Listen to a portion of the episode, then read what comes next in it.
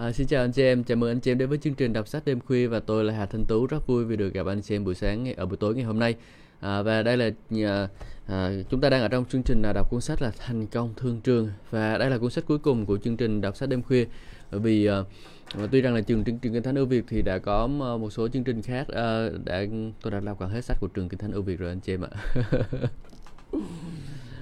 và tôi nghĩ đã tới một cái giai đoạn khác rồi chúng ta sẵn sàng để rồi chúng ta uh, bước sang một giai đoạn khác nữa. Um, sắp tới thì tôi sẽ chuẩn bị thêm nhiều bài giảng và ra, cho ra đời sản xuất ra nhiều bài giảng nữa để cho anh chị em ha. Còn chương trình đọc sách thì chúng ta sẽ tạm ngưng tại đây. À, tạm ngưng tại khi mà chúng ta đọc hết cuốn sách này và tôi nghĩ sẽ còn khoảng à, 4 buổi nữa. À, 1 2 3 4 5 à, có thể là 5 hoặc là à, 7 buổi nữa. Ừ, chúng ta sẽ cố gắng đọc hết cuốn sách này. À, sau đó thì chúng ta sẽ à, gặp lại nhau trong những chương trình bài giảng của tôi ha. Thì chúc ban phước cho tất cả anh chị em nhé. Và rồi uh, chúng ta bọc uh, đọc tiếp à, cảm ơn Chúa cho chúng con để rồi chúng con có cơ hội đọc sách uh, lời của Ngài và rồi à, hãy để ý muốn của Ngài được hoàn tất. Hãy để của công việc của Ngài à, đã khởi sự được hoàn tất. Chúa ơi con cảm ơn Chúa. Ừ, con cảm ơn Ngài. Hallelujah. Con biết rằng Chúa rất tốt lành cho chúng con. Chúa dạy dỗ chúng con qua lời của Ngài. Chúa ơi con cảm ơn Ngài. Cảm ơn Chúa vì những cuốn sách của trường kinh thánh ưu Việt cũng như chức vụ lời đức tin. Xin Chúa ngài ban phước để rồi à, chức phụ có thể à, phát triển phân phối sách được nhiều hơn nữa. Con cảm ơn Ngài. Con cầu nguyện nhân danh Chúa Jesus Christ. Amen. Bây giờ chúng ta đọc uh, tiếp phần còn lại ở phần bữa à, chúng ta đã dừng lại ở bữa trước ha. Trong chương làm thế nào để nâng cấp sự đầu tư của đời sống bạn. Thì bây giờ mình đọc cái vấn đề này đụng chạm đến nhiều người. Hallelujah. Đừng sửa cấp trên. Người ta không nhận biết rằng họ tách mình khỏi vị trí của họ tại công sở khi họ không chịu tôn trọng. Một người sống trong sự xem thường thì đã sắp kết thúc cuộc chơi rồi. Người đó sẽ không bao giờ tiến xa hơn trong nghề nghiệp. Người chủ không thể tin tưởng anh ta bởi vì anh ta luôn nói ra quan điểm của mình và chỉ trích cách người chủ làm việc. Lối hành xử thiếu tôn trọng đó chắc hẳn khiến ông chủ thành nổi giận và bục dọc với nhân viên. Cách chữa trị duy nhất đối với tình huống này là được tìm thấy uh, trong châm ngôn chương số 15 câu số 1. Lời đáp êm dịu làm nuôi cơn giận. Nói cách khác, để thay đổi mối quan hệ với người chủ và loại bỏ cơn giận, người nhân viên đó cần phải trở nên dịu dàng và bày tỏ lòng kính trọng trong cách người đó nói chuyện với người chủ và về người chủ với người khác. Các nhân viên có thể phản đối à, đồng ý nhưng ông chủ của tôi không à, đồng ý nhưng ông chủ của tôi không thích vậy hay là ông ta xử lý vấn đề hoàn toàn sai. Tôi không nói rằng người chủ lúc nào cũng à, đúng trong cách thức người đó thực thi trách nhiệm nhưng công việc của nhân viên không phải là để sửa lưng chủ của mình hãy để tôi nói cho bạn biết cách để tránh cái bẫy thiếu lòng kính trọng. Một người có tinh thần tối ưu không bao giờ sửa sai cấp trên. Đức Chúa Trời không bao giờ kêu gọi chúng ta sửa sai cấp trên. Hãy nghe nè, nếu cấp trên của chúng ta có thể học điều gì đó nơi chúng ta, họ thậm chí lãnh hội rất nhiều sự khôn ngoan từ chúng ta, nhưng Đức Chúa Trời không bao giờ kêu gọi chúng ta sửa sai họ. Vì sự sai họ tại nơi công sở hay trong bất cứ lĩnh vực nào khác trong cuộc đời là đến từ cấp trên, không bao giờ từ cấp dưới.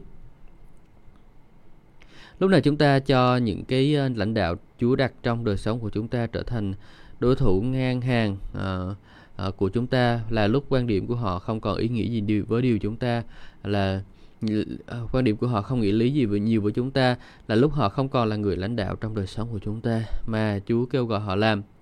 Ngay lúc đó các ông chủ của chúng ta không thể dạy dỗ gì chúng ta nữa vì chúng ta đã thay đổi giới hạn của mối quan hệ. Ngoài ra chúng ta cần hiểu điều này khi chúng ta bắt đầu liên kết với những con người bất đồng với lãnh đạo của chúng ta tại công sở. Chúng ta quả là đang tiếp tay với kẻ thù và khiến cho lãnh đạo của chúng ta bắt đầu tránh xa chúng ta. Thưa Linh, cấp trên của chúng ta bắt đầu nhìn chúng ta để xem thử lời nói của chúng ta có đi đôi với hành động của chúng ta hay không. Họ không còn biết chắc là họ có thể tin tưởng chúng ta vì chúng ta là cho phép à, hạt giống tạp nhạp và gieo vào trong đầu óc của chúng ta. Chúng ta nghe thông tin từ hai phía, từ lãnh đạo chúng ta và từ những người chỉ trích lãnh đạo chúng ta. Và điều này khiến cho chúng ta trở thành vừa bất trung vừa là bất kính nếu chúng ta cứ đi theo hướng đó, chúng ta sẽ không bao giờ thành à, điều Chúa muốn chúng ta thành. Đó à, là lý do thật vô cùng quan trọng phải hiểu nguyên tắc này. Đó là phải biết rõ người mà Chúa muốn chúng ta đến nhận thông tin, bởi vì những người này là những người giúp quyết định kết quả của đời sống bạn. Có hai hạng người chủ yếu trong đời sống của bạn, những người à, lúc nào cũng muốn làm cho bạn thoải mái và những người có mặt trong đời sống của bạn giúp bạn thay đổi. Nhóm người thứ nhất không thúc đẩy bạn gì cả, họ không thúc không giúp bạn thay đổi, họ không khuyến khích bạn trở nên tốt hơn. Đó là lý do bạn bị cuốn hút về hạng người này khi bạn thỏa mãn với việc sống an nhàn với cái ốc đảo của bạn. Có hai hạng người chủ yếu trong đời sống nè, là những người lúc nào cũng muốn cho bạn thoải mái nè và ờ, để cho ờ, để giúp thay đổi bạn đời sống của bạn, hay giúp bạn thay đổi. Có hai loại người không Nhóm người thứ hai thì thực sự là những người lãnh đạo Chúa đặt trên bạn trong nhiều lĩnh vực của đời sống, kể cả là người chủ của bạn tại công sở. Có những người này, có những con người này liên tục cảm thấy một áp lực để thay đổi, để tăng trưởng và trở nên tốt hơn, tiến lên cấp độ kế tiếp. Nhưng áp lực đó là một loại áp lực lành mạnh, cần thiết trong đời sống của bạn nhằm giúp bạn trở thành mọi sự mà Chúa muốn bạn trở thành. Nếu bạn quay lưng khỏi những con người này, những con người Chúa định rằng bạn đến để thu thập thông tin lại làm bạn với những con người bất trung và thiếu lòng kính trọng, Kinh Thánh nói bạn sẽ chuốc lấy hậu quả. Người nào đi với người khôn ngoan sẽ khôn ngoan nhưng làm bạn với kẻ ngu dại thì sẽ bị thiệt hại. Chấm ngôn chương số 13 câu 20. Suốt trong nhiều năm hầu bị Chúa của tôi, tôi đã thấy nguyên tắc này mang lại kết quả tại công sở rất là nhiều lần. Bạn không thể biến những công nhân bất mãn, kính, à, bất kính thành bạn đồng thuyền với và rồi sau đó loại trừ những chuyện này được. Những con người này chắc chứa những động cơ thầm kín mà bạn à, không hề hiểu được bạn thật sự không biết tại sao họ trở thành bạn của bạn. Có thể lắm là họ làm thế để họ có thể hủy hoại vị thế của bạn. Chúng ta cần loại bỏ khỏi đầu óc của chúng ta rằng à, chúng ta có quyền sửa sai cấp trên bởi vì chúng ta không có quyền đó. Để xúc tiến sự thăng tiến tại công sở, chúng ta phải từ bỏ điều mà thế gian gọi là quyền lợi. Để xúc tiến sự thăng tiến tại công thờ sở, chúng ta phải từ bỏ điều mà thế gian gọi là quyền lợi. Còn không, Chúng ta không tài nào đạt tới sự đầy trọn của ý muốn Chúa cho chúng ta tại sở làm. Bạn sẽ hỏi, chuyện gì xảy ra nếu tình hình tại công sở của tôi vô trật tự? Đó là lúc bạn tốt hơn là nên quỳ gối, sát mặt trước ngai thương xót của Chúa và cầu nguyện. Chúa ơi, con cần sự thương xót của Ngài, con cần tình yêu thương và sự tha thứ của Ngài, và con cần Ngài giữ lòng thương xót cấp trên của con. Chúa ơi, xin giúp ông ấy, nhưng nếu ông ấy không để Ngài giúp thì xin nhắc ông ấy lên vị trí cao hơn.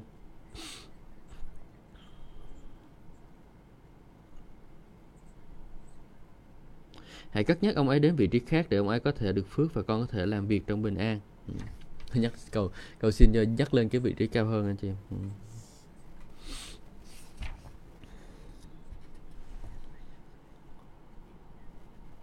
Hallelujah.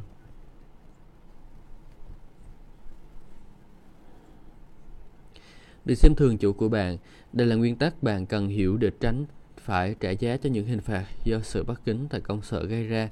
Xem thường những người chủ Xem thường người chủ sẽ triệt tiêu vụ mùa bạn được định để nhận từ cánh đồng mà Chúa đã ban cho bạn. Việc quen quá hóa lần khi chúng ta xem thường cấp trên và giảm chân lên họ. Khiến ờ, khi điều đó xảy ra, các sếp của chúng ta không còn là người lãnh đạo trong đời sống của chúng ta mà Chúa kêu gọi. Hãy nhớ bất cứ điều gì hay bất cứ ai trở nên quen thuộc đối với chúng ta đều có thể che mắt chúng ta Mỗi khi chúng ta đi quá giới hạn thẩm quyền của chúng ta từ chỗ được mời đến chỗ thân quen, sự quen thuộc này tìm cách len lỏi vào đời sống của chúng ta. Đó là tội chúng ta không muốn nói nhiều, nó vì nó rất là tinh vi. Từ từ chúng ta trở nên quá quen thuộc với những người mà Chúa đặt để trên làm lãnh đạo chúng ta. Hậu quả là chúng ta không nhận biết những gì chúng ta có nơi những con người này cho đến khi họ biến mất khỏi đời sống của chúng ta. Nên hãy luôn ghi nhớ nguyên tắc này. Đừng bao giờ cho phép chuyện đi từ chỗ được mời đến chỗ thân quen à, bị phá hỏng bởi do quen quá hóa lớn. Hãy nhớ vì chủ của bạn, chủ chỉ vì chủ của bạn mời bạn đến một mức độ thân mật với ông không có nghĩa là bạn được mời để có ý kiến về cách cư xử của chủ trong trách nhiệm giám sát của chủ. Điều này dẫn tới một nguyên tắc tôn trọng khác phải giữ tuân giữ tại công sở. Đừng bao giờ có ý kiến về những người mà Chúa kêu gọi làm lãnh đạo trong đời sống của bạn. Dĩ nhiên, Điều này có cả cấp trên của chúng ta tại công sở, chúng ta cũng không phải cũng phải không học, không thấy hay là nghe những người khác đưa ra những quan điểm tiêu cực về những lãnh đạo này. Chúng ta có thể không bao giờ hiểu họ tại sao cấp trên của mình lại làm những gì họ hay làm hay nói, những gì họ nói. Nhưng không phải trách nhiệm của chúng ta, như David nói trong Thi Thiên 139 câu số 6. Có một số điều chúng ta không nên biết, đó là sự hiểu biết của Ngài thật quá diệu kỳ cho tôi, cao quá để tôi có thể đạt đến được. Chúng ta đừng can thiệp vào công việc của những người lãnh đạo trên chúng ta. Đức Chúa Trời không kêu gọi chúng ta đến cấp độ đó nên chúng ta không nên cố gắng xâm phạm. Chúng ta không thể với tới được. Job nói ý như này như vậy. Chúa hỏi con là ai? Không, thì con không hiểu biết gì. Sao dám nghi ngờ ý định của Chúa? job chương số 42 câu 3 Bạn thấy đó, cần trí thức để che giấu mưu luận. Người ta có thể bị tâm thần phân liệt nếu đầu óc của họ không bị uh, họ không xử lý được tri thức mà họ đã nhận. Chẳng hạn, khi trẻ em thấy và trải qua những sự, sự chung đụng thân xác quá sớm trong đời sống của họ, chúng thường không thể xử lý tri thức chúng đã nhận và vì vậy cố gắng che giấu trong tiềm thức. Điều này có thể ảnh hưởng chúng về mặt tâm trí và tình cảm mà không hề cứu chữa được. Câu 3 nói tiếp, thật con đã nói những điều con không hiểu, những việc kỳ diệu quá con không sao hiểu thấu. Giáp nói, tôi lại cho nói cho những điều mà đáng lý không nên nói. Tôi suy nghĩ đến những điều mà đáng lý tôi không nên nói. Ấy là trí thức quá cao cho tôi. Tôi chưa đạt đến mức đó. Đức Chúa Trời tha thứ cho tôi vì đã liên hệ vào những việc tôi không nên can dự vào. Đây cũng là lỗi lầm nhiều người mắc phải tại công sở. Họ để miệng lưỡi và ý tưởng của họ can dự vào những vấn đề họ không nên can gián vào. Có người nói, nhưng tôi không đồng ý về những gì của ông chủ tôi làm. Nhưng dù họ có đồng ý với ông chủ của họ hay không thì à, có hay không thì có mang lại sự thay đổi nào không? Đức Chúa Trời không kêu gọi họ đứng vào vị trí đó nên họ không có quyền đưa ra ý kiến. Trong nhiều năm, nguyên tắc này là kim chỉ nam mà tôi đi theo, làm theo ở nơi công sở. Dù ai làm lãnh đạo, tôi luôn đồng ý với người đó. Đồng ý, nhưng điều gì xảy ra nếu lãnh đạo làm sai? Nếu điều này liên hệ đến công việc, tôi sẽ không biết về lỗi lầm mà cấp trên của tôi nhắc mắc phải bởi vì tôi không được kêu gọi đến mức độ an ninh mà người lãnh đạo nắm giữ. Điều đó có nghĩa là tôi không hề biết nếu người lãnh đạo làm sai, tôi có thể tôi chỉ có mặt để làm hài lòng lãnh đạo. Tôi đảm bảo với bạn điều này, nếu bạn giữ cương vị này với cấp trên của bạn tại công sở thì bạn được thuyết phục ngay là bạn không có ý kiến gì về những người lãnh đạo, thậm bạn chấm dứt đưa ra những quyết định mà không nằm trong trách nhiệm của bạn. Đó là lỗi lầm của vua Saul. Trong Samuel nhất chương số 15, ông đã để áp lực của dân chúng dồn vào ông vào chỗ phải quyết định trái với thẩm quyền của ông thẳng quyền của chính Đức Chúa Trời. Đức Chúa Trời truyền bảo ông tiêu diệt dân Amalek nhưng uh, không được bắt sống tù binh hay là bất kỳ chiến lợi phẩm nào từ chiến sự chiến thắng của kẻ thù. Nhưng vua Salo quyết định bắt vua Amalek làm tù binh nhưng giữ những vật tốt nhất để dâng cho Chúa. Khi tiên tri Samuel thấy những gì vua làm, ông nói với Saul trong khi vua tự thấy mình thấp hèn, vua Chúa lập vua đứng đầu các chi tộc trong Israel. ngay sức đầu cho vua cai trị dân Israel. Samuel nhất chương số 15 câu 17 Nói cách khác, Samuel nói, Ngươi trước đây hạ mình trước mặt Chúa và tỏ bé và nhỏ bé dưới con mắt của ngươi, nhưng khi ngươi quyết định hôm nay mà đáng lý ra ngươi không nên làm, ngươi xâm phạm vị trí mà Chúa không hề ban cho ngươi. Trong câu 28, Samuel nói với vua Sauler về những hậu quả nhãn tiền của sự bất kính và nổi loạn của ông đối với Chúa. Hôm nay, Chúa cũng xé vương quốc của Israel ra khỏi tay của vua như vậy và ban nói cho một người khác xứng đáng hơn vua. Tôi không biết về bạn, nhưng đoạn kinh thánh này khiến tôi muốn giữ mình nhỏ bé dưới con mắt của tôi. Tôi không muốn đánh mất hết mọi thứ mà tôi đã đầu tư vào sự kêu gọi mà Chúa đã đặt để trên đời sống của tôi. Đừng thắc mắc lãnh đạo của bạn. Một lý do mà sự kính trọng mang lại ích lợi to lớn cho sự đầu tư đời sống của bạn đó là ừ, nó giữ cho mối quan hệ với bạn của bạn với lãnh đạo của bạn tin rằng đó là mục tiêu mà nhiều người không đạt tới được. Họ bắt đầu các mối quan hệ nhưng rất ít người biết cách để giữ cho các mối quan hệ đó tiến triển. Nên, để tôi nói với bạn một nguyên tắc quan trọng sẽ giúp bạn duy trì một mối quan hệ tốt đẹp với cấp trên của bạn tại công sở. Chúng ta không bao giờ cho phép mình tự do thắc mắc bất kỳ điều gì về những người lãnh đạo trên chúng ta. Thời gian nói lên rất là nhiều điều, thời gian sẽ cho biết chủ của bạn đúng hay là không, thậm chí bạn không cần phải suy nghĩ về chuyện đó. Hãy nhớ, công việc của chủ không phải là để trả lời bạn, bạn không cần phải làm thế để Đức Thánh Linh à, thế làm thế Đức Thánh Linh nên bạn không cần phải kiểm tra lãnh đạo của bạn. Và, và tại sao bạn lại bận tâm những gì lãnh đạo của bạn nói hay là nghĩ? Sự đề bạc không đến từ người chủ của bạn. Kinh Thánh nói về sự đề bạc đến từ Chúa. Thi Thiên 75 câu 6 câu 7 vì không phải từ phương Đông hay phương Tây, cũng không phải từ sa mạc mà có sự tôn trọng, nhưng Đức Chúa Trời là đấng phán xét, Ngài hạ kẻ này xuống, Ngài nhấc kẻ kia lên. Tôi sẽ không quên cái ngày một đầy tớ của Chúa là lãnh đạo của tôi đã bực mình nói và tôi và nói, tôi sẽ bỏ phiếu chống lại anh, anh sẽ không bao giờ được giảng nữa suốt quãng đời còn lại của anh. Khi người đó cứ nổi giận, ông ta tôi ngang ông và nói xin tha thứ cho tôi. Nếu ông nói tôi không bao giờ được đứng trên trước mặt hội thánh để giảng phúc âm nữa, tôi sẽ không bao giờ làm. Nào, bạn sẽ nói những điều sẽ gì sẽ xảy ra nếu người lãnh đạo của bạn bảo bạn không bao giờ được giảng nữa. Tôi sẽ không giảng nữa. Tuy nhiên, ông ta rõ ràng là đã không làm chuyện đó bởi vì ngày nay tôi vẫn còn rao giảng phúc âm khắp thế giới. Bạn thấy đó, tôi không tin tưởng con người đó. À, tôi tin tưởng Đức Chúa Trời qua con người đó. Mọi chuyện tùy thuộc vào việc bạn tin cậy Chúa tới mức nào. Nếu bạn quyết định tin cậy Ngài thì hãy làm đi. Đừng chỉ giả vờ là bạn tin cậy Ngài. Hãy làm người mà bạn được bảo phải làm trong mối quan hệ của bạn với cấp trên tại sở làm. Rồi tin cậy Chúa biến mọi tình huống sai trật thành ngay thẳng vào đúng thời điểm Ngài tiến cử bạn. Khi bạn tin cậy Chúa như thế và tập trung vào việc duy trì sự kính trọng tại công sở, bạn sẽ tránh mọi tranh luận với cấp trên. Làm sao việc này xảy ra được? Bởi vì không bao giờ có chỗ nào cho bạn để thách thức hay là than phiền về chủ. Nếu bạn nghĩ bạn có thể giao cho người chủ tờ tường trình công việc sao bạn không làm chủ cho rồi, tôi sẽ nói cho bạn tại sao. Bởi vì Đức Chúa Trời không kêu gọi bạn làm ông chủ, Ngài kêu gọi bạn kính trọng chủ của mình. Tôi đảm bảo với bạn, việc than phiền về cấp trên của bạn không phải là cách để gia tăng tài sản của bạn tại sở làm và được đề cử. Đức Chúa Trời sẽ không nói, cảm ơn vì ngươi cho ta biết chủ của ngươi tệ đến như thế. Vì chủ uh, không làm việc tốt, ta sẽ lập ngươi nên làm chủ bây giờ. Đức Chúa Trời không muốn nghe bất cứ lời tiêu cực nào ra từ miệng của môi miệng của bạn, bởi vì Ngài biết bạn không làm gì khác hơn là gieo hạt giống xấu vào đời sống của bạn. Ngài biết rằng bất kỳ sự than phiền hay là chỉ trích nào ra từ miệng của bạn thì một ngày nào đó sẽ dội trở lại mặt bạn và lấp đi mọi thứ bạn có. Nên nếu bạn không thích cách chủ của bạn điều hành công việc, đừng thắc mắc khả năng của ông ta thi hành thẩm quyền của ông ta. Trái lại, hãy tự hỏi câu hỏi quan trọng này, có phải tôi là một nhân viên như đáng phải làm chưa? Tôi đã bảo là bạn có nhiều việc làm, bạn à, bận rộn khi bạn chân thành tìm kiếm câu trả lời cho câu hỏi đó. Khi chủ của bạn là một tín hữu, một điều tôi quan sát lặp đi lặp lại trong nhiều năm trong chức vụ đó là rất nhiều nhân viên cơ đốc tin rằng chú muốn họ phê bình chỉ trích các ông chủ cơ đốc của họ. Họ nghĩ vì ông chủ của tôi là và tôi đều là cơ đốc nhân nên tôi có quyền chỉ trích cách ông ta điều hành công việc. Vì một số lý do, các nhân viên cơ đốc này có ý tưởng rằng họ có thể nói bất cứ điều gì họ muốn nói về chủ của họ. Họ cũng nghĩ rằng họ có quyền đi làm trễ. Thậm chí họ bực bội và cho rằng đó là áp đặt khi chủ của họ đòi hỏi họ tại sao không đi làm đúng giờ.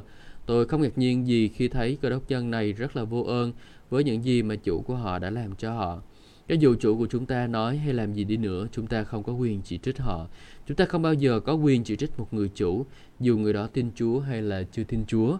Bạn có thể hỏi, tại sao cơ đốc nhân lại hành sự thiếu tôn trọng đối với những người chủ cơ đốc của họ? Điều này thật đơn giản, họ không hiểu nguyên tắc làm đầy tớ. Đức Chúa Trời đã cho bạn một vị trí chiếm hết 100% sự tập trung của bạn. Lúc bạn bắt đầu với sự chỉ trích chủ của mình là lúc bạn tách mình khỏi vị trí mà Chúa ấn định cho bạn. Khi bạn làm việc cho một ông chủ cơ đốc, bạn phải là một công nhân tốt nhất mà người chủ đó từng có. Bạn phải làm việc như một người đầy tớ, chứ không phải như một người phán xét. Với động cơ không phải là kiếm tiền mà là để làm cho chủ của bạn và công ty được thịnh vượng. Khi bạn làm việc này, Đức Chúa Trời sẽ đảm bảo là bạn được thịnh vượng. Tôi ngạc nhiên và là rất là nhiều công nhân cơ đốc nói chính xác những gì chủ họ làm sai. Khi họ kể chuyện đó, tôi liền nghĩ, khoan đã, nếu anh khôn, tại sao tên của anh không có tên có trên bản thông cáo của văn phòng của người chủ? Anh có nghĩ là có lẽ anh không phải là người Chúa muốn lãnh đạo một thời gian? Nếu anh có khả năng để làm lãnh đạo Đức Chúa Trời sẽ đảm bảo là anh làm lãnh đạo. Khi một người điều hành một công ty hay là việc kinh doanh người đó phát triển một cái nhìn mới về sự về mọi sự một khi người điều hành, người đó không có ý kiến, ý co, nhưng như trước đây bởi vì một người ở vị trí lãnh đạo có cách làm cho người đó khiêm nhường. Thình linh người đó tưởng tượng ra rằng có nhiều cách để lột da con mèo. Nói cách khác, người đó nhận biết rằng mình không nhất thiết đưa ra những quyết định đúng. Người đó cố gắng đưa ra những quyết định tốt nhất có thể được. Kinh thánh nói rất rõ ràng, nếu bạn là một công nhân, bạn phải nhìn người chủ của mình tại công sở đáng kính trọng. Còn không, nó sẽ đem sự sỉ nhục cho danh chúa. Timothy nhì Timothy nhất chương số 6 câu số 1 câu số 2 những người đang mang ách nô lệ trên nên hết sức tôn trọng chủ của mình kẻo danh Đức Chúa Trời và đạo của Ngài bị xúc phạm. Còn những ai có chủ là tín hữu không được coi thường chủ vì họ là anh chị em, nhưng lại càng tận phục vụ tận tâm phục vụ hơn nữa vì những người được hưởng công khó của mình là những tín hữu và anh chị em yêu quý. Chúng ta đừng bao giờ lợi dụng một người chủ chỉ vì người đó là anh em của chúng ta trong Chúa. Chúng ta không nên lơ là người chủ một giây phút nào bởi vì người đó là một cơ đốc nhân. Thật ra chúng ta nên làm điều ngược lại, đó là chúng ta nên dành thời gian riêng phục vụ người chủ chỉ vì chúng ta muốn làm. À, chủ chúng ta cho chúng ta đi một dặm nhưng chúng ta chọn đi với chủ hai dặm bởi vì chúng ta phục vụ như phục vụ Chúa. Đây là một lối suy nghĩ hoàn toàn mới phải không? Nhưng chúng ta là những người duy nhất quyết định chúng ta có bước đi trong sự kính trọng hay không kính trọng đối với người chủ cơ đốc của chúng ta. Cách đây khá lâu, khi tôi làm việc cho một công ty phân phát bưu phẩm, tôi quyết định rằng ước muốn nhỏ nhoi nhất của cấp trên đó là mệnh lệnh phải quan trọng nhất của tôi. Mỗi khi họ mở miệng yêu cầu, tôi cố gắng hết sức để hoàn thành lời yêu cầu đó cho họ. Một trong những sếp của tôi trêu chọc tôi về quyết định đó. Ông cười tôi và nói, anh Thompson ơi, tôi sẽ cho anh làm à, đến chết luôn. Tôi nói, xin lỗi ông nhưng ông không làm việc ở đây lâu để đủ đủ để chôn tôi. Điều gì ông muốn tôi làm, tôi sẽ vui vẻ làm cho ông. Đó là lý do tôi làm ở đây. Tôi ở đây để làm cho ông thăng chức. Wow. Tôi ở đây để kiếm tiền cho ông, tôi ở đây không phải để lấy cái gì của ông, tôi ở đây để cống yến cho ông một điều gì đó. Một trong những sếp của tôi có thể không thích tôi vì tôi đứng về phía Chúa Giêsu, nhưng không ai trong số họ kiểm soát tôi được. Làm sao họ kiểm soát được một người nhân viên cống hiến nhiều hơn được đòi hỏi? Điều mà họ phiền hơn bất cứ điều gì khác đó là họ không làm cho tôi nổi giận. Các cơ đốc nhân khác cùng làm việc với tôi thường bực bội về cách cấp trên đối xử với tôi, nhưng tôi thường nói, không có gì đâu mấy anh ơi, chúng ta phải phục vụ họ hơn thế nữa. Chúng ta làm ở đây là để phục vụ. Chúng ta ở có mặt ở đây là để chúc phước. Chúng ta ở đây để cống hiến chứ không phải để lấy gì của họ. Hỡi độc giả, tôi muốn khích lệ bạn nếu bạn có một người chủ cơ đốc, chúng ta hãy, hãy xem ông ta được xứng đáng được tôn trọng và tôn kính hoàn toàn để danh Chúa không bị phỉ bán tại công sở. Họ chọn cách thức tôn trọng của Chúa, hãy được phước. Hãy chọn cách thức tôn trọng của Chúa và hãy được phước. Ừ. Những gương của Kinh Thánh về sự kính trọng và không kính trọng. Chúng ta hãy xem một vài gương của Kinh Thánh về những người hoặc là trải qua hoặc là không trải qua sự thử thách về việc thắc mắc, sự chính trực, động cơ hay tài lãnh đạo của cấp trên của họ. Trước hết, chúng ta sẽ thấy rằng trong dân số ký chương số 12 rằng Miriam và Aaron bắt đầu thắc mắc Môi-se. Điều gì xảy ra cho Miriam và Aaron? Miriam quả, đã gặt tức thì những gì bà đã gieo. Bà mắc bệnh phùng và phải bị đem ra ngoài trại 7 ngày trước khi Chúa chữa lành cho bà. Câu số 10 đến câu 15. Aaron đặt hậu quả do đó ông khi ông lên núi Horror theo lệnh uh, ờ, Horror theo lệnh của Chúa truyền và chết tại đó không hề thấy được số chiêu hứa dân số ký chương 33 câu 8 và phục truyền câu 32 phục truyền chương 32 câu 50 một ví dụ khác về một người thắc mắc thẩm quyền của lãnh đạo của mình được tìm thấy trong dân số ký chương số 16. Tên của người này là Kore, một trong những nhà lãnh đạo của chi phái Israel. Rê không kính trọng thẩm quyền của Môi-se và Aaron nên ông ta nhóm hiệp một số người bên ông để ủng hộ và thách thức hai người này. Dân số ký chương số 16 câu số 3 Họ kết đảng chống nghịch lại Môi-se và Aaron và tố cáo các ông thật là quá quắc toàn thể cộng đồng đều là thánh và Chúa đang ở với mỗi người trong cộng đồng. Vậy, tại sao hai ông tự đặt mình lên cao hơn hội chúng của Chúa? Lập tức, Môi-se sắp mình xuống đất bởi vì ông biết Chúa xem trọng việc khinh thường. Cô-rê không chỉ thắc mắc cấp trên của ông một mình mà ông còn rủ thêm những người uh, khác cùng nổi loạn và cố gây sự chia rẽ trong dự dân sự của Chúa. Hậu quả cho các hành động của Cô-rê thật là nhãn tiền. Ngày hôm sau, đất nứt ra và nuốt không chỉ là Cô-rê và mọi tài sản của ông và nuốt hết thảy những người cùng nổi loạn với ông. Câu 11, à, câu 31 đến câu 33 có sự ban thưởng cho việc tỏ lòng kính trọng và không thắc mắc thẩm quyền là gì. Chúng ta có thể thấy sự ban thưởng bội hậu trong đời sống của Giuse.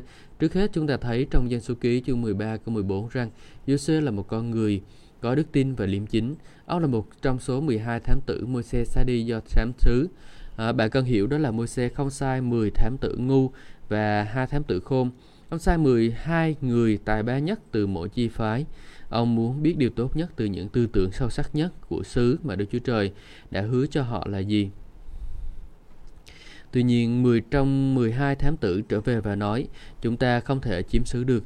Các tên khổng lồ quá to lớn, nhưng Giuse và Caleb là hai đệ tử số 1 của Môi-se nói, Ông Môi-se ơi, chúng ta có thể lên chiếm xứ được, hãy can đảm lên anh em. Đức Chúa Trời phán chúng ta có thể chiếm được, nên chúng ta có thể chiếm nó. Trong nhiều năm, Giuse vẫn là một con người đầy kính trọng, trung tín và dưới quyền lãnh đạo của Môi-se. Kết quả là sau này, Đức Chúa Trời chọn ông làm người kế tục Môi-se. Chúng ta biết rằng không phải là người lãnh đạo trọn không phải là người lãnh đạo trọn vẹn. Ông thỉnh thoảng cũng mắc một vài lỗi lầm và Giuse biết điều đó. Nhưng sau này, sau khi Giuse đã đảm trách việc lãnh đạo của dân Israel, vị lãnh đạo trẻ tuổi này chỉ nói những lời tôn trọng và kính nể những người lãnh đạo trước đây của mình. Chẳng hạn, Giuse nói những lời này cho dân Israel trong Giuse chương số 1 câu 3. Hãy nhớ lại điều Môi-se đại tớ Chúa đã dặn các ngươi khi người nói rằng Chúa Đức Chúa Trời của các ngươi cho các ngươi được an nghỉ và đã ban xứ này cho các ngươi. Hãy để ý đó là Giuse không nói. Môi-se đã mắc phải những lỗi lầm trầm trọng. Hãy nhớ khi ông nổi giận và đập vào hòn đá để khiến nước chảy ra, ông ta không vào được xứ hứa. Tôi sẽ nói cho bạn là Môi-se quả đã sai lầm cách mà ông ta xử lý mọi việc.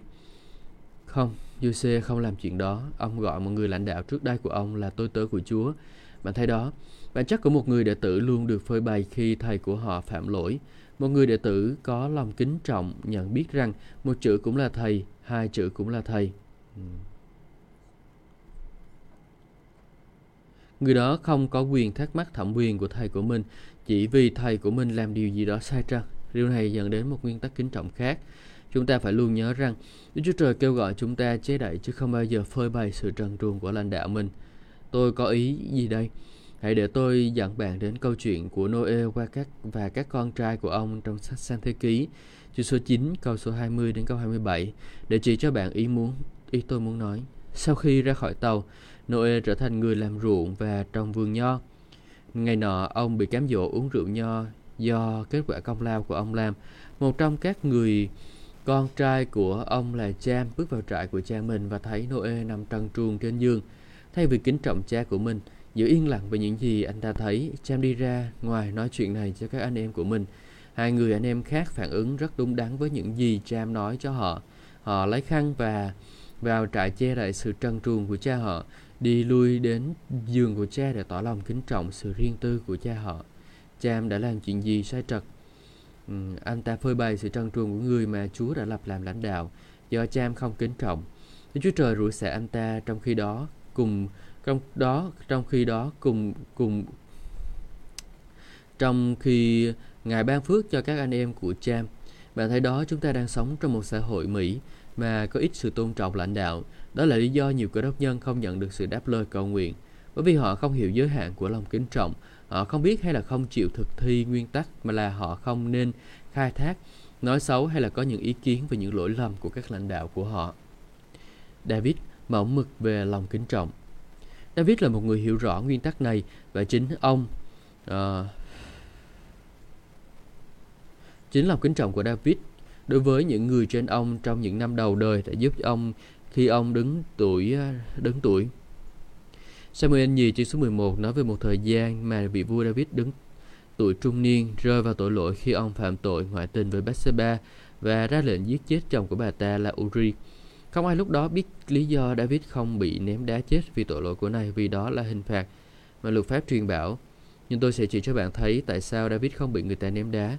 Trong Samuel nhất chương số 24 chúng ta biết có lần có những năm đầu khi vua Saul đến hang đá Egendi để tiểu tiện Tuy nhiên, không biết là David và các người của David đang trốn sâu trong hang. Saul trước giờ rao ráo riết ganh tị tìm giết. David nên các người của David nói với lãnh đạo của họ, đó là ngày Chúa phán trước với ông. Ta sẽ giao kẻ thù của con vào tay con và con được quyền xử lý nó tùy ý con. David lắng nghe những người này nói. David đến gần các vật lén vạt áo choàng của Saul tuy nhiên, để ý kinh thánh nói tiếp. Nhưng ngay sau đó, David tự trách mình vì đã cắt vạt áo choàng của Saul David nói với những người theo chàng rằng, cầu xin Chúa phạt tôi nếu tôi làm điều này. Nghĩa là nếu tôi ra tay hại chủ của tôi là người được Chúa sức giàu vì vua chính là người được Chúa sức giàu. Trong Samuel chương số 24 câu 5 câu 6. Sau này điều tương tự xảy ra tại Samazip, nơi vua Saul và các lính của ông đóng trại vào một đêm nọ khi họ đang xuống săn đuổi David và các binh sĩ của ông. David đến tận nơi vua Saul đóng trại, nhìn thấy chỗ của vua Saul và tướng Abner, con ông Nem, là tướng chỉ huy quân đội của vua đang nằm ngủ. Vua Saul đang nằm ngủ bên trong hàng rào phòng tủ và quân sĩ đóng trại chung quanh vua.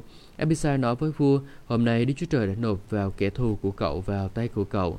À, bây giờ xin cho cháu dùng cây giáo của nó ghim nó xuống một nhát xuống đất, không cần đến nhát thứ hai. Nhưng David đáp đừng giết vua, có ai tra tay hại người được Chúa sức giàu mà làm vua mà lại không bị hại. David nói tiếp, có Chúa hàng sống, cậu cam đoan với cháu, có chính Chúa sẽ kết thúc đời của vua, hoặc vua sẽ chết tự nhiên khi đến kỳ hạn.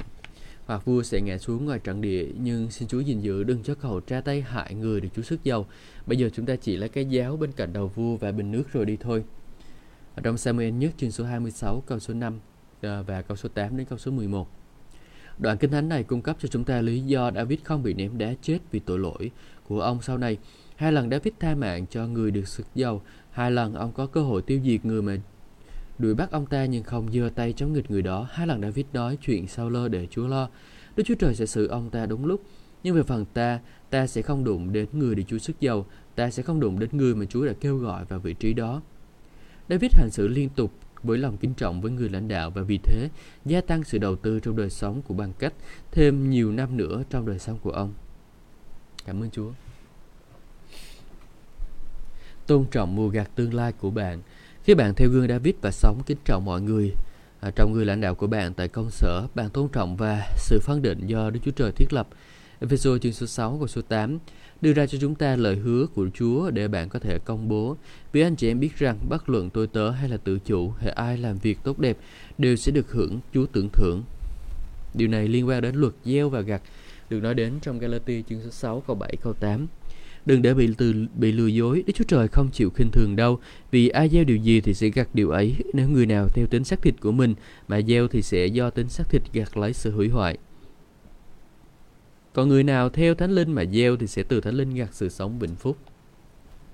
Do đó, đây là nguyên tắc cần nhắc nhớ, tôn trọng sự phân công hiện tại của bạn là bằng cớ bạn được mong đợi một mùa gặt tương lai.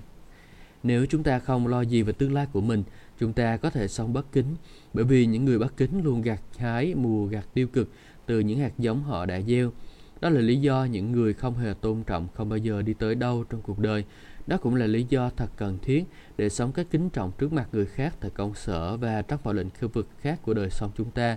Nếu chúng ta thật sự quan tâm đến việc gia tăng gấp bội sự đầu tư trong đời và bảo vệ tương lai của chúng ta. Câu chính nói tiếp, chớ nản chí trong việc điều làm điều lành, vì nếu không chỉnh mãn thì đúng kỳ chúng ta sẽ gặt. Rất dễ bị mệt mỏi trong lĩnh vực kính trọng bởi vì sự kính trọng không phải là một phẩm chất mà thế hệ chúng ta được giáo dục. Thật ra, có thể nói chính xác là chúng ta được dưỡng dục trong thời đại không có sự kính trọng, nên Đức Chúa Trời khích lệ chúng ta. Vậy, đang khi có dịp tiện, chúng ta hãy làm việc lành cho mọi người, nhất là cho những anh chị em trong cùng gia đình đức tin.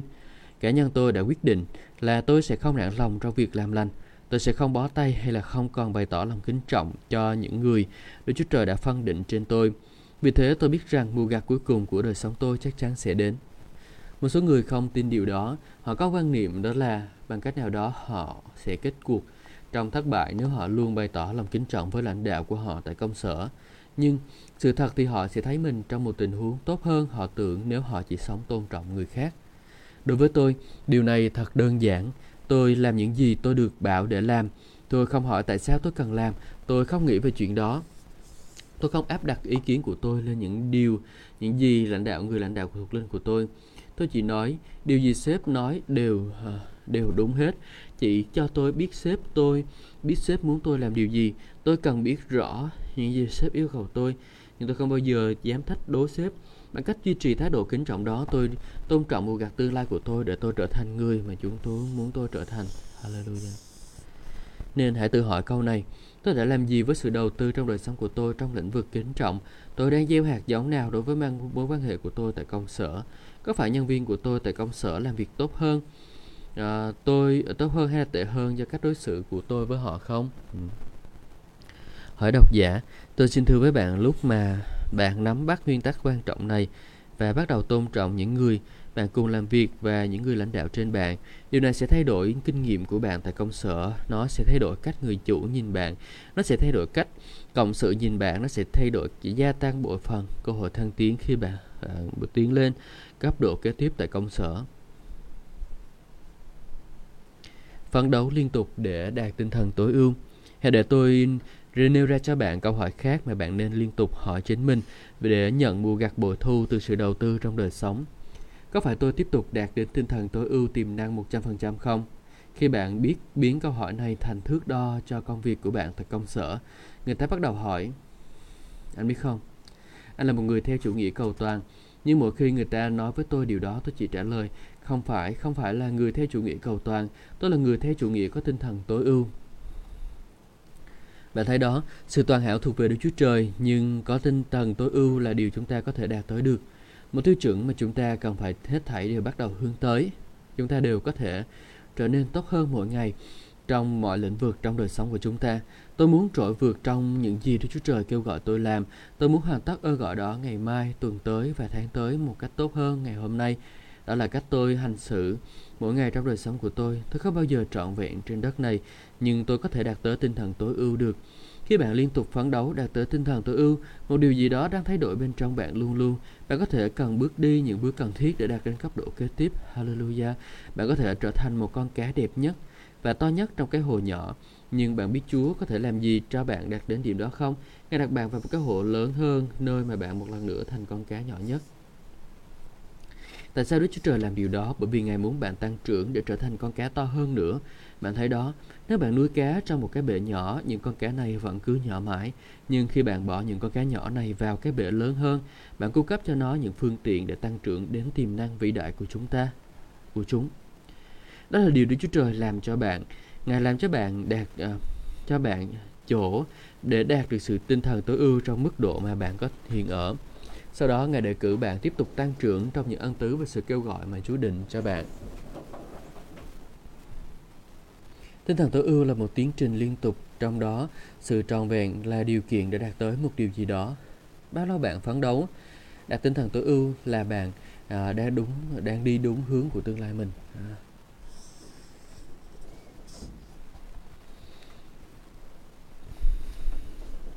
Bạn là người chủ xưởng hay là người hoàn, chủ xướng hay là người hoàn tất? Đó là một câu hỏi khác bạn cần hỏi để đánh giá là bạn có đang hướng đến con đường gia tăng sự đầu tư của đời sống bạn hay không. Tôi có trung tín đủ trong vị trí của tôi tại sở làm để được chuyên gia tuyển chọn trong lĩnh vực tôi đang làm bởi vì người đó nhận ra ước ao và sự đeo đuổi tinh thần tối ưu của tôi không? Trong Timothy nhì chương số 2 câu 15, Kinh Thánh mô tả phẩm chất trung tín này, con hãy chuyên tâm phục vụ cho được đẹp lòng Đức Chúa Trời, như người làm công không có gì đáng phải hổ thẹn, thẳng thắn dạy lời chân lý. Chúng ta không thể đổ lỗi cho người khác nếu chúng ta không hề được cấp trên chiếu cố tại công sở. Chuyện này xảy ra không nằm ở trách nhiệm của người khác, mà nằm ở trách nhiệm của chúng ta. Hãy hiểu rõ sự thật này, nhà lãnh đạo trong mọi lĩnh vực của đời sống sẽ được thu hút đến những người mà đáp ứng nhu cầu cấp thiết thực của họ. Nguyên tắc này bao gồm những chủ doanh nghiệp và các lãnh đạo tại công sở. Nó cũng giải thích một trong những lý do chính mà một người chủ của nhân viên bỏ qua người đó mà tìm kiếm người khác với có vị trí thấp hơn người đó. Tình huống này thường phát sinh bởi vì lúc này hay lúc khác nhân viên được yêu cầu làm việc gì đó và người đó không làm, nên cấp trên kết luận rằng họ không tin tưởng người nhân viên đó và bắt đầu được thu hút với đến người có thực lực đó là người mà lúc nào cũng nói dạ thưa sếp à, tôi có thể làm chuyện đó. Tôi sẽ lo liệu. Và người đó người có thực lực không chỉ nói rằng người đó sẽ làm người đó sẽ làm thiệt.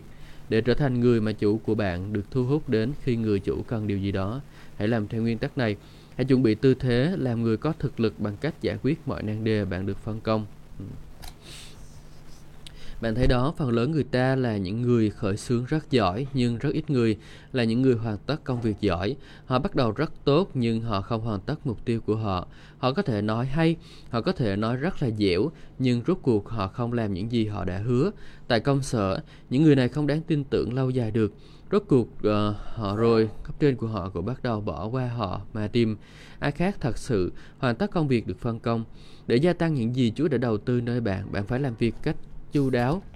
Nếu tôi phải chọn làm một điều mà làm cho tôi khó chịu nhất, sự khó chịu mà tôi trải qua khi người ta không làm việc cách chu toàn những gì họ hứa họ làm.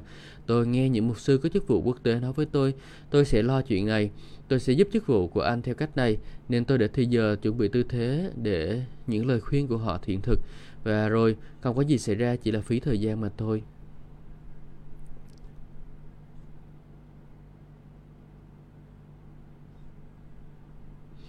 Trái lại, trong đời sống của tôi, tôi cũng không có, tôi cũng có một người bạn cùng hầu vị Chúa, không chỉ là người khởi xướng mà cũng là người hoàn tất rất tốt. Anh ta gọi điện cho tôi và nói như thế này, tôi đã lên kế hoạch cho anh giảng tại hội nghị này Rob ơi. Người này sẽ tiếp xúc với anh để cho cuộc hẹn và tôi sẽ nói chuyện với anh tuần tới để đảm bảo mọi thứ ôn thỏa. Đó là một người nói và làm. Nếu bạn muốn được người ta biết đến là người nói và làm, hãy nhớ nguyên tắc chủ đạo này. Đừng bỏ qua công việc được phân công cho đến khi bạn có thể nói là làm xong rồi. Đó là cách bạn tạo được uy tín là một người làm xong à, công việc. Bạn không thể thất bại nếu bạn không bỏ cuộc. Đừng bao giờ dậm chân một chỗ. Bạn là một hữu thể sống động. Bạn không có thể dậm chân một chỗ trong cuộc sống. Bạn hoặc là tiến hoặc là lui tại bất cứ thời điểm nào. Bạn hoặc là gia tăng sự đầu tư trong đời bạn hoặc là phí phạm nó qua sự bỏ lơ và làm à, và làm dụng. Bạn hoặc là bước đi những cái bước tiếp để đạt đến sự điều đến điều tốt nhất của Đức Chúa Trời hoặc là bạn thụt lùi đến sự tầm thường. Điều trước tiên xảy ra khi bạn thụt lùi là khi bạn bắt đầu vô tín, rồi bạn lại suy nghĩ, mình biết đời sống đức tin sẽ không bao giờ mang lại kết quả và những ý tưởng sai trật của bạn sẽ khiến bạn thụt lùi thêm. Nếu bạn cứ đi theo hướng đó, cuộc đời của bạn sẽ kết cuộc tệ hơn lúc bạn bắt đầu đi theo Chúa. Tại sao?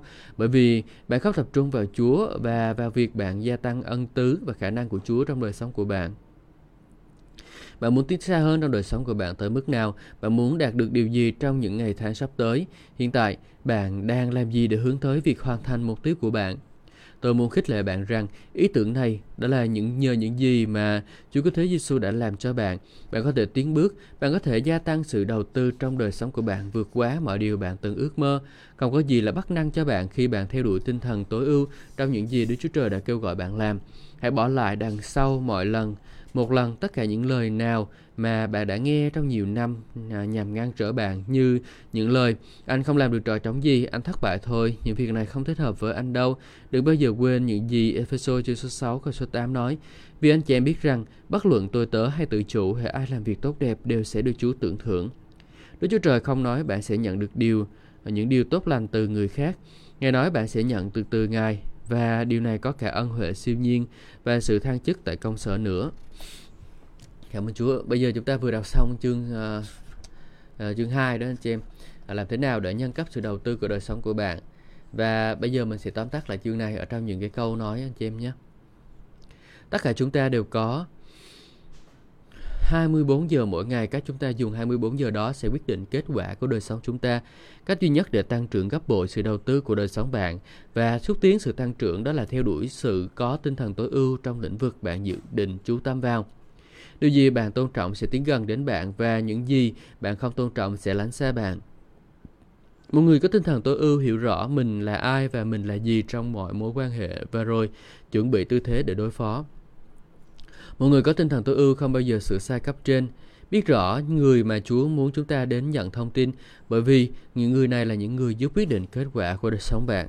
Xem thường người chủ sẽ triệt tiêu vụ mùa bạn được định để nhận từ cánh đồng mà Chúa đã giao cho bạn. Đừng bao giờ cho phép chuyện đi từ chỗ được mời đến chỗ thân quen bị phá hỏng do quen quá hóa lớn. Đừng bao giờ có ý kiến về những người mà Chúa kêu gọi bạn gọi làm lãnh đạo trong đời sống của bạn. Chúng ta không bao giờ cho phép mình à, tự do thắc mắc bất kỳ điều gì về những người lãnh đạo trên chúng ta. Đức Chúa Trời đã ban cho bạn một vị trí chiếm hết là 100% sự tập trung của bạn. Lúc bạn bắt đầu chỉ trích chủ của mình là lúc bạn tách mình ra khỏi vị trí mà Chúa ấn định cho bạn. Chúng ta phải luôn nhớ rằng Đức Chúa Trời kêu gọi chúng ta che đậy chứ không bao giờ phơi bày sự trần truồng của lãnh đạo mình. Tôn trọng mùa gặt tương lai của bạn. Nhà lãnh đạo là làm trong mọi sự, mọi lĩnh vực của đời sống sẽ thu hút đến những người mà đáp ứng nhu cầu thiết thực của họ. Cách giải quyết mọi năng đề mà bạn được phân công để gia tăng những gì Chúa đã đầu tư nơi bạn, bạn phải làm việc cách chu đáo. Đừng bỏ qua công việc được phân công cho đến khi bạn có thể nói là làm xong rồi. Ừ. Cảm ơn Chúa. Hallelujah. Như vậy là chúng ta vừa đọc xong chương 2 của cuốn sách này anh chị em. À, ngày mai chúng ta sẽ đọc chương 3 và à, Hallelujah. À, chúng ta sẽ cố gắng đọc xong chương này anh chị em nhé. Cảm Chúa xin Chúa ban phước cho tất cả anh chị em và hẹn gặp lại anh chị em trong những chương trình tiếp theo. Xin chào và hẹn gặp lại. Hallelujah.